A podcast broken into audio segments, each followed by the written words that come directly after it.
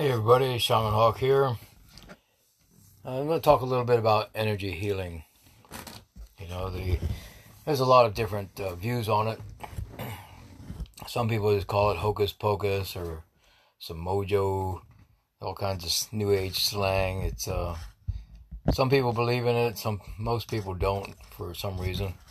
But yet, humans have a tendency to do things just in natural behavior that would suggest, at least subconsciously, they want to give us some credit, and maybe they do believe in it. You know, when you think about it, when someone's feeling bad, you put your hand on their shoulder. You might give them a hug. You know, what are you doing at that time? You're you're sharing some of your energy with them. So when we're talking about energy healing, don't make it just one linear thought frame. We're going to go into a different, a lot of different aspects in this. You know, so you you kiss the hand of a of a child who has a boo boo. You hug the human, put a, put your heart next to their heart. You know, when they're feeling sad. You know, you um, stroke the head. You hold the hand. You you do something. You make the cup of tea. There's a little bit of alchemy magic right there I love that saying, someone else always makes you a better cup of coffee if they like you. The ancient cultures always they, they thought it was spirits. You know, they the ancient cultures would uh, you know invoke their spirits, uh, put the an, animal body part on you, the claw, the the feathers, the you know the crystals, things like that, because they felt a something special about those items now, there's something I'm going to get into later, you know, in another episode called programming, where you can actually give an inanimate object a energy signature, borrowing it from your own animate life signature. But a lot of things just have their own energy signatures with that, and we use those in the energy healing uh, ceremonies and practices. Let me talk a little bit about the energy healing circles that I help form in different areas. Um, first off, as a general rule, people ask me, "How do you go to different countries? How do you go? How do you get yourself in there?" I don't. I only go to places where I'm invited. There's already a need or a desire for me to be there because of reputation or um, who knows what. And I'll interview a promoter or a person and find out if I'm really suited for what they need or if I can recommend someone else. But going into places that are opening up a little bit, you know, people ask me what services could I bring or what uh, practices could I bring that would help improve or open up the spiritual community of that area. And energy healing circles are about the best. And the reason is, is they're, they, they don't cost anything to, to operate. You know, you just need a comfortable space where you can put in some people and a curious audience and I'll do the rest. I tell people, you get people in the door, I'll get them to come back. And people who have yoga centers, uh, spiritual centers, healing centers, they, they love these things because it does get a lot of people through the door. And I always make the suggestion that you just give donations when you want to participate in this.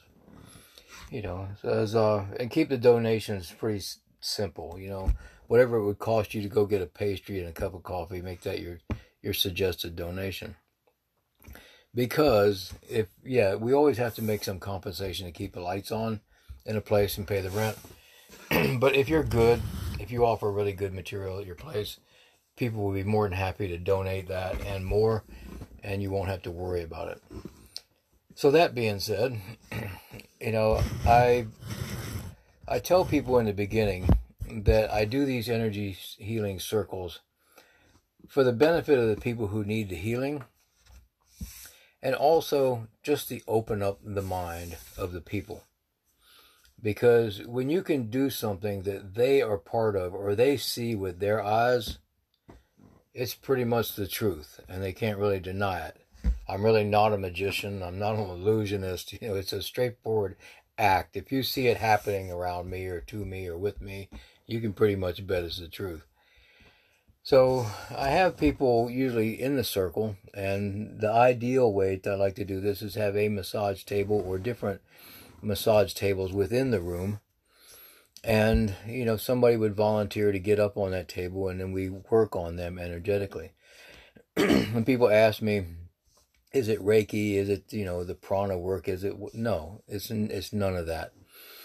And if you want to do a little bit of in-depth Reiki research, you're going to find out that the original forms are somewhat different than what you'll see on the market today. And it really is kind of a marketed item. I really don't do that in that form because people ask me, what do we do in the he- energy healing circles that I help construct and get established in new areas? And I usually uh, describe it in two words we care. And it really is that simple. And people always want to make things more complicated than they really are, and they want to put more into it. And maybe it's the ego, and maybe they want to make it more complicated because it makes more of a feeling of accomplishment. But keep it simple. And actually, most of the things that in metaphysics are extremely simple very easy to learn and practice and become proficient at. And actually, the people who I have the best results with in teaching and getting proficiency are children because their hearts are open, they're willing to just try stuff without the fear of failure, and they give it their all 100% open, pure from the heart. And that's really all it takes to be really good at this kind of work. If you have all kinds of stories playing in the background of your mind, that just creates a static and it just won't flow. You know, when you get some people with these energy circles, they use it as a chance for their soapbox, a chance for them to get into their own personal theatrics. But the people who turn out to be really, really good at this kind of work are the person, are the people who, the everyday person is curious with an open heart, caring individual, you know, a little bit of empath abilities is always helpful. But other than that, that these are the people that I almost always watch become very, very good very fast. You know, it's interesting when you know people are working on someone on the table. You have to also remember that it's a powerful position. And this is why when I do these open uh, healing circles, I I screen the people you know, it is a judgment call because the people trust me in my judgment of the atmosphere, the procedures, and the people who would be allowed to work on the people on the tables in these in these healing circles. So I I do interviews with them. I listen to the practitioners and I listen in between the lines and I'll say yes or no. So some people can be Reiki masters, being doing energy healing for 20 years or whatever, but I'll deny that person the opportunity to be working on the people on the tables instead of just take you know the the the everyday person the office administration person or whatever just because I feel they just have that genuinely open heart and they want to care about the person who's laying on that table. So again it's really that simple and then when I tell people too, if I give instructions, I'll say, you know, here, when they say, well, what do we do? Do we do symbols? Do we call in spirit guides? No, none of that. Absolutely none of that. Not that those are bad things. It's just that I really try to work with empowering people, utilizing their own divine self to be able to do the, what other people would call miracles. I don't call these things miracles. This is just natural part of humanity that's been suppressed over centuries. You know, it takes away the power from the churches, from the governments, and puts it into the people individually, you know, and automatically then collectively. We could have a wonderful planet, you know, if we just really encourage more work like this. But I remind people if someone hands a puppy to you, someone gives you a kitten, you're like, oh, it's so cute, it's so sweet, you know, and you automatically give it unconditional love. No fear of betrayal, no fear of anything at all. You look at this little furry thing and you say, Yes, I will take care of it. I will care for it. I will give it love. And I will try to treat it in a way that nurtures it into really good health and a good life. Okay. Why can't you do that on the person that's laying on the table. Why can't you open your heart to just look at that person only as a human being? All right? Only as a human being just laying there that needs healing. Why can't you look at that person and just open your heart to that person as a human being? Nothing else. Doesn't matter what they look like, dress like, their personal habits, to say, I'm going to give you a chance to reset. You know, so maybe some to correct some imbalances of mind, body, soul connections or whatever and and, and help you with what you say your ailment is. And maybe we'll even do some ones that you don't know about or don't want to talk about. It is really that simple, people. So, the last healing circle adventure that I did was in Dusseldorf, Germany, uh, before this whole COVID thing. I was working at one place called Walter Spiegel's uh, shamanic school in Dusseldorf, Germany. And people had come there. Uh, one woman in particular had shoulder injury of 20 years. No one could do anything about it. Within three, three, four sessions, you know, and we just had one once a month, uh, every couple weeks, come in there and lay on the table, and uh, myself, Walter, and one other person would do some work on her.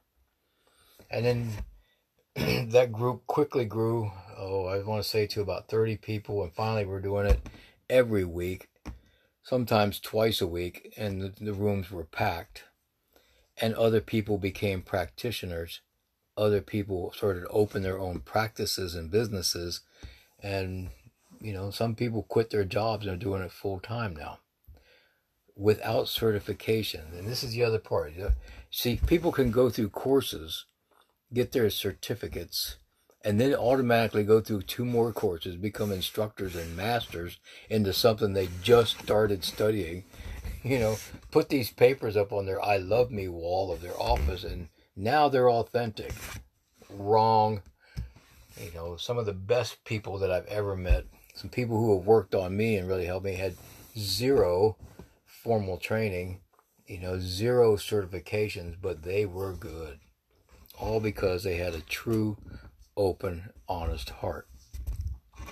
And and they really cared about their what they were doing. Their product was their proficiency. So um, in that circle of I worked with Walter about three years. I worked with several people that were terminal and we got positive results out of that. And uh, some were completely cleared. Actually, two women that I worked with with cancer diagnosis were medical doctors. And of course, I had to ask them, I really appreciate your wanting to come see me, but you, one woman in particular came from a family of doctors. Her husband was a doctor. I'm like, why are you coming to me with this? And she goes, and listen to the answer. Her answer was, Because I have children. And I had to step back a moment and, like, did I miss something? Then I listened to what she did not tell me. She, what she didn't exactly say was, she doesn't really have that much faith in the medical industry, her peer group, her career environment. Right. She also said, by not saying that she wanted to live and see her children grow up, maybe become a grandmother, who knows. She said that she trusts me over her environment, her professional environment. You know, this is where it's really important to listen in between the lines and listen to what's not being said. Right? So, and I, I told her what we were going to work on her. I worked on her myself you know. Um, but she had come to the healing circle a couple times. She had told her story, you know, about how the growths that they found in her, and she told him that she was a doctor and she's here. Now you have to understand the impact on the rest of the healing circle when a doctor, a medical doctor, a German medical doctor, comes to the healing circle after diagnosed with cancer. And that was a bit of a, a positive impact. But then when she finally said, yeah, I'm clear. My last scans are completely clear. My colleagues seem to think that there, that there is some kind of a mishap with the equipment. Only with her was the mishap with the equipment, you know. And this is the resistance that we meet. You know, people get so uh, side uh, blinded that they will only believe what they're told to believe. And in the medical community, unfortunately, it's like science rules and everything else, it just doesn't work, you know. Um, I've done this long distance. I had a, a friend of a friend. Uh, we did a sweat lodge, and now so this is a this, this is no excuse me. This is a little bit different because a it's long distance healing, but there's really not that kind of a distance per se linearly doing this kind of work. But it was also using uh, alchemy and a little bit of geomancy when we did a sweat lodge in Hungary for a woman with cancer in um, Germany. Long story short, um, there was a couple other steps of things that were made for the woman that came from visions that I had, and she made a miraculous recovery. You know, and she was doing great progress. And uh, again, usually when I get people like that, they're at an early diagnosis where they just don't want to go through the medical treatment, or I get the, them after they've been given their death date. When they say, sorry, the chemo and radiation isn't working, we're going to take you off of that, go home, die in peace. And, and often that is the, the killing blow. But some sometimes they, they have a strong will and they want to keep on going. They'll see me after that phase. And in one way, it might be the great thing because they're totally open. Everything else has failed they have nothing else to lose, and maybe that's the best time for me to get them. You know, I'm I, am i am still uh, studying the possibilities, you know, and, and all that phenomenon. But with this thing in Germany that we did, this woman was doing great, recovering very well. So by the time that we have been working on her, should, she should be di- dead in a couple months. And then right about when she was supposed to be gone, she was in the prime of a wonderful recovery, and uh, she was feeling great. And for some reason, she let the doctors talk her into another round of experimental chemo. And that day, she went into a waking coma and died the next week. You know, and this, I've heard of this happening with other people. This is the first time that this happened with someone I worked with. And but then the second time it was with a seven year old boy that I helped, you know, live couple, two more years. He was given a death date, and uh, uh, when I met him, he had no hair. You know, he had charcoal skin. He just he, he couldn't get up off the couch. Didn't talk. He's just waiting to die. And finally, we got him to where he was running. He had hair, and he was playing, did sweat lodge with me, and some other people doing great. And then for some reason, the doctors, I guess they, I, I guess they hate it when they lose. Somehow their patient's dying is winning, you know. And he got put on some more chemo and then and died after that. You know, so as there's you, we meet a lot of resistance. You know, for a lot of reasons, and of course, even after the people are healed, you know, even though the doctors told them they were going to die and they still lived, you know, some people are very, very grateful. And some people are still like, well, it was going to happen. It's my karma. It's God's plan. And uh, I'm not going to argue. You know, you're still alive. Great. I'm happy for you. You know, yeah, it was just a freak, a freak coincidence, you know, but we love those anyways and wish them well and then let it go. My most extreme case I worked with a woman that had uh, full blown AIDS. Was uh, supposed to be a couple weeks from dying. Uh, she she looked like somebody out of one of those World War II uh, concentration camp videos. Uh, I mean, like she looked like The Walking Dead. And uh, people told me, my my medical friends told me, if you get into the sweat lodge with her, you'll probably kill her and with the invisible moisture and the concentration that you're in, you'll probably get you'll catch what she has. You know, this is this is one of your stupidest ideas, Hawk. Okay. But she was really sure this is what she needed. And I, you know, I went along with my feelings and I just kind of like checking myself and logically, yes, it was a really stupid idea, but it felt right in my gut. And so I've often overridden my logic by my gut feeling. And, you know, that that's never failed me. My logic has failed me before. You know, maybe I don't have as good as logic as I think I do. But uh, my guts never failed me. And it was a strange lodge as far as sweat lodges go. But uh, at the end of it, you know, she got up on her own and uh, walked away, you know. And the way that she did that compared to how she was was a bit shocking. You know, um, the whole thing, it's a long story for me to get to into another time, but a month later I saw her and she looked like the picture of health. She could have been the front uh, model cover of a, of a health magazine and she lived another 10 years that I've heard of.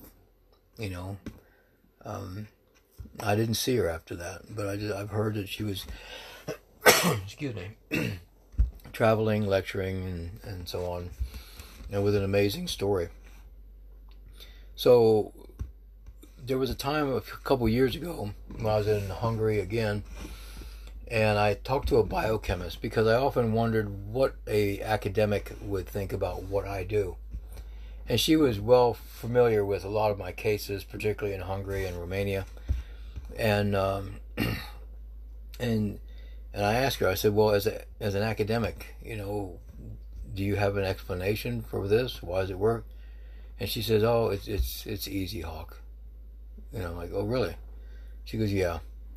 You'll help people create the right story, not just a story that sounds good, but a chance, a story that's a chance, it's a viable option. And once they can truly accept that, the spine does the rest. It, it just secretes the hormones, the chemicals. It remembers what it's supposed to be like in when you're in good health, and the process just happens. And I like thought thought about that. I'm like, well, it makes sense. and she asked more about my technique, about how I just, you know, decide what I'm going to do. Go, I, I have no format. I just, I listen. You know, people will tell me in their direct words why they're there to see me or what they think is wrong with them. But if I listen in between the lines, they're giving me a very detailed plan of what I need to do to help them. You know, and then I construct the procedure. Now the procedure can be the ceremony, the whatever, you know, and excuse me, work on my healing energy on this cough I get from my working. But you know, I I've never done the same thing twice for people, and I mean that's a lot because I've worked with hundreds and hundreds of people, whether in groups and often, you know, one-on-one appointments, because I've been doing this work a long time but each one's different. And this is where the medical industry, I think, really fails. Uh, it also, with this psychological psychiatry therapist thing, it really fails because they try to take the humanity that's each individual is so unique and everybody has to fit into a certain amount of boxes with a certain amount of causes and cures and imbalances and so on. It just doesn't work that way, not in my mind anyway. You know, people are just too unique. But to have a functioning business as a medical facility, you can't do it the way I do it. You spend too much time with people and not get the money in. So you, that's why they just run people through there like an assembly line. but um, right now I'm in Central Texas, just north of Austin. My life's at a point where I could help people do energy healing circles you know, again, or I could travel, you know, usually on these things, people will pay for my travel and lodging to go to a place just to set something up. You know, it's part of my community service, um, give back. Um, and I'm, I'm open to doing that again. I have, I've had a nice little rest for a year and a half. I'm ready to get back into the jazz. But I love doing this work because um, when the light goes on with people, when they participate in these things and they actually see it happening, And that's one big positive push for them. But when they actually feel something coming through, through them, and the person they're working on feels or describes what they felt, you know, it makes this awesome connection. The two of them share that moment. And then when the practitioner, whether it was their very, very first time or somebody who's just curious about getting into it, actually sees the person they're working on really improve, now you cannot deny it. There's no denial. Everybody else saw it happen within the group. And once you hit critical mass within a neighborhood, it's like this big flash bang goes off in the consciousness. And now the, the, the blockages and the program just starts to fall apart. And now people can be these miraculous divine human beings that we are that we are you know that, that we truly are. And they start to see the real potential coming up. And it's it's beautiful to, be a part of that and help stimulate it or initiate it and keep it going. The uh, there's another interesting phenomenon when it happens every time. You know when I did this thing when I had a volunteer. This was at Walter's place, and I've done this a few times. I said, I just need a volunteer that's just going to lay down. I need somebody that's never been to a healing circle, doesn't know, and actually even thinks that this might just be kind of bullshit and get really skeptical. And one woman raised her hand. I'm like, awesome, you know. She goes, oh, I'm just curious. Some friends told me to come here and check it out. I'm like, perfect. I'm going to have you go in this other room and it was behind a door and another wall, so she couldn't hear me talking real calm and or low about what we were going to do. And I told the people, what we're going to all do uh, at our own speed is just envision the energy coming from the earth, from us, into the floor, up through the table at the bottom, into her feet, go down her spine, and down her arms, back down into the ground. And we're just going to imagine seeing this for just a couple minutes. And we're not going to tell her what we're going to do. And they all agreed. So, no symbols, no standing up, no chanting, no, just pure mind. So I asked this woman to come over. She got onto the uh, table. She laid face down, had her arms hanging out or over to the sides of the table and we started. And then at the end of it, a couple minutes, I said, okay, please sit up. Tell us what you felt. You know? And she described it completely, exactly what we were seeing to do to her. And when looking around at the crowd, you could see people, where the lights were going on.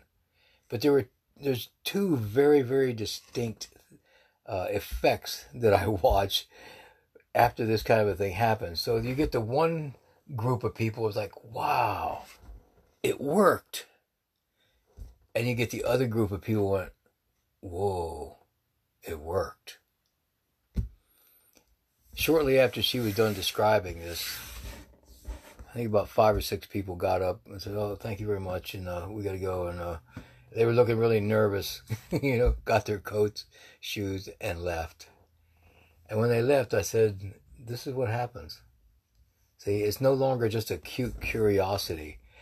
It's no longer this thing where, you know, they, a potential scandal that they can expose us for being frauds or anything like that. Now it's like, whoa, it worked. Come to find out, uh, two people that left knew this woman and knew that she would not lie about this. She wouldn't be part of anything like this, you know. And of course, it really opened her up. You know, when I asked some of the other people, like, would you like to tell her what we planned on doing to her? You know. Now, some people get nervous because, yes, you know, just like with readings, you know, everything's public knowledge. People can be influenced by other energy, people's energies, you know, and yeah, we're not as impenetrable or defended as we think, you know, but that's just part of life. And when you accept that, you know, a lot more things open to you because it's the negativity that's around the blockages that want you to believe that that can't be done. You know, because of course people look at that. Well, if you can do this kind of a thing, you could also do black magic on someone. Well, yeah, that's possible too. You know, it's a little bit different methodology and mechanics, but yeah, it's possible. But with the same time, why go there? Let's just look at the healing aspects. You know, so that's kind of like healing circles in a nutshell. Short thing, not 30 minutes, that was a half an hour, sorry. But um, if you have any desires, if you're anywhere near the Austin area, I'll be here for a little while longer. Or you can fly me out to your location, you know, and I'll help set up, uh, you know, energy healing circles and we can get something positive rolling.